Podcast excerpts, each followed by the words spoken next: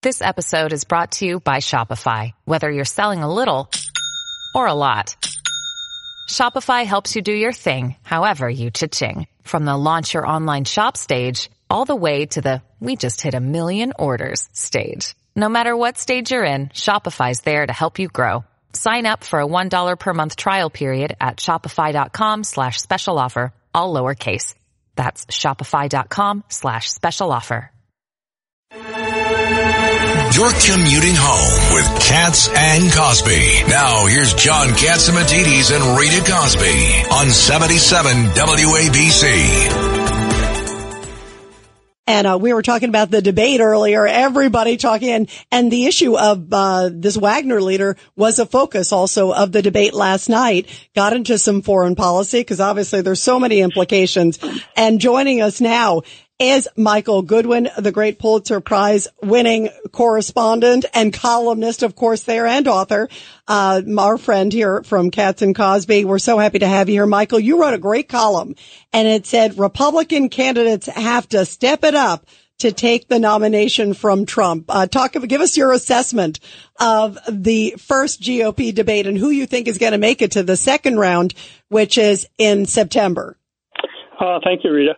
Now, look, I think that uh, in some ways each of the candidates uh, did well, and if you score it according to the idea that they're they're vying for second place, this is a race to be the one challenger to Donald Trump in the Republican field, and by that stakes, I don't think there was any clear breakout. I thought that you know a, a number of people did things well. I think. Uh, uh, certainly, Chris Christie had a moment. Mike Pence had a moment. Nikki Haley had a moment, and Vivek Ramaswamy, of course, I think uh, was sort of the the the, the man in the uh, in the lights most of the night. He was he was firing it off and and taking a lot of incoming too. So it was a spirited evening. I thought the the significance of it was that here you have uh, all of these Republican candidates, eight of them last night, uh, who want to be uh, to go head to head with Donald Trump. Now, obviously, uh, Trump has a huge lead uh, in the polls, and as much as 40 points in some cases. Mm. So. this may not be a great honor to be uh, to be second to Donald Trump because at some point you're either going to have to beat him or he's going to beat you, and he's got a huge advantage. So, I look, I thought that uh, Ron DeSantis was fine, but I, I DeSantis's decline is something of a mystery. I mean, he's just you know come out of the gate was going to be the one, and has just had nothing but a decline almost ever since. Uh, coming up on what six seven months now. So uh, his performance was okay, but I don't think it changed the dynamics of the race. And I think so.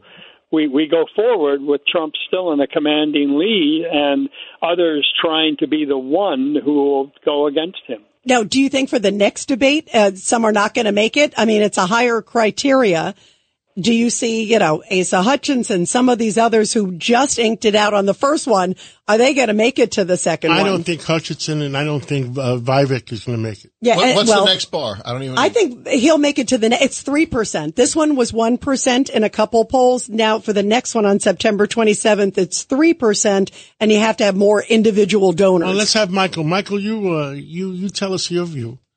Well, look, I, I agree that uh, raising the threshold that way will knock off at least I would think the two the two end runs there, uh, the North Dakota governor and uh, Asa Hutchinson, and maybe others. I mean, we'll have to see, but I, I think generally the idea of raising the bar is a good thing because it it focuses the debate.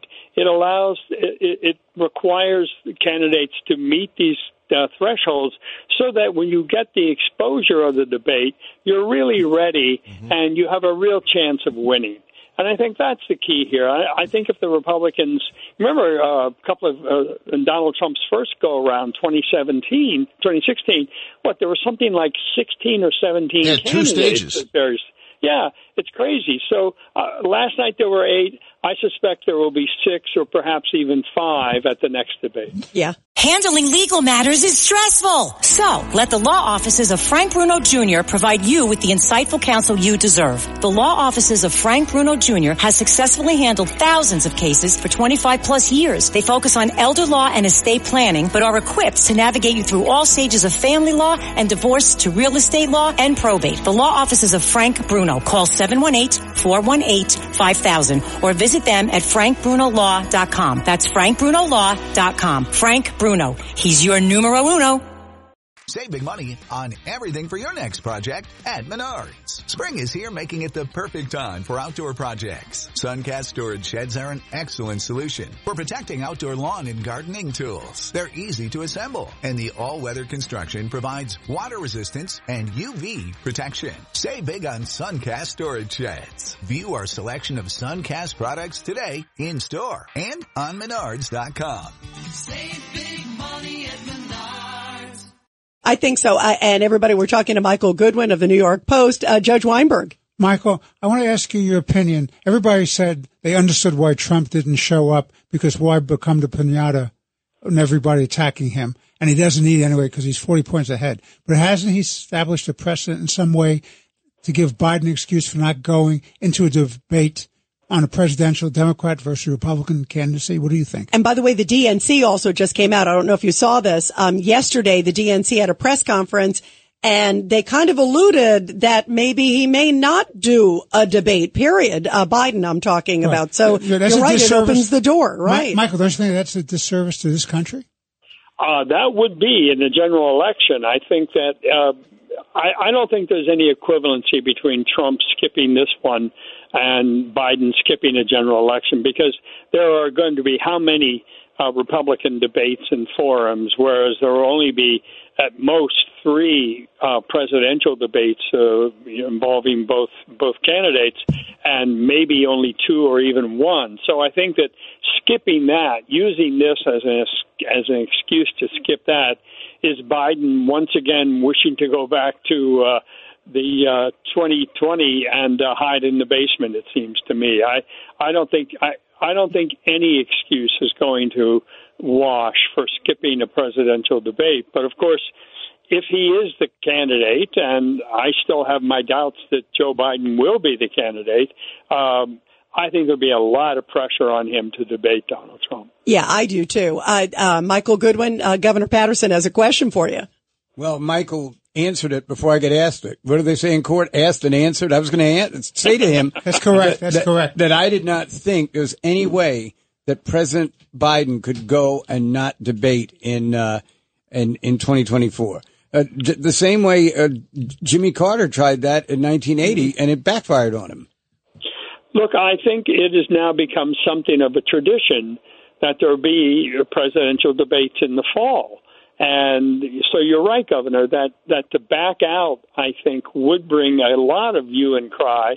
And it would, I think, cause a lot of people to consider changing their vote. Not everyone, of course, but I think there would be a real risk. You're not likely to win any votes by not debating. So you're almost certain to lose some. So if if this is shaping up to be a close election, uh, if it is a rematch between Biden and Trump, which most of the country doesn't want, but right now that's where we're headed. They used to dangle the money over your head. It was the matching funds from the presidential fund. You had to debate. And now I don't, I don't think people care about that money anymore. I think it's insignificant to the campaigns. That's right. It, it's uh, used to be something like seventy-five million Right, dollars. now that's I think. insignificant. That's a, that's a super PAC. Isn't that amazing? Seventy-five million insignificant. It's a super Yeah, isn't PAC. that amazing? Wow.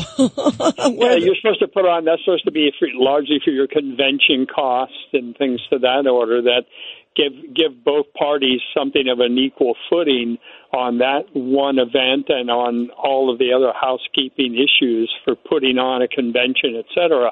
But uh, look, it, it's uh, it's a very strange. Very strange time we live in. Uh, there seems to be a lot in play. Of course, President Trump has all these legal issues uh, being arraigned today, I guess soon in uh, in Georgia. Uh, President Biden with his obvious health issues, and uh, so there's a lot of a lot of things in play. And I don't think we've seen the last shoe drop yet. All right. Well, wow. Thank you very much, Michael Goodwin. We love and appreciate your perspective so very much. Uh, it's going to be interesting to see where this goes, John.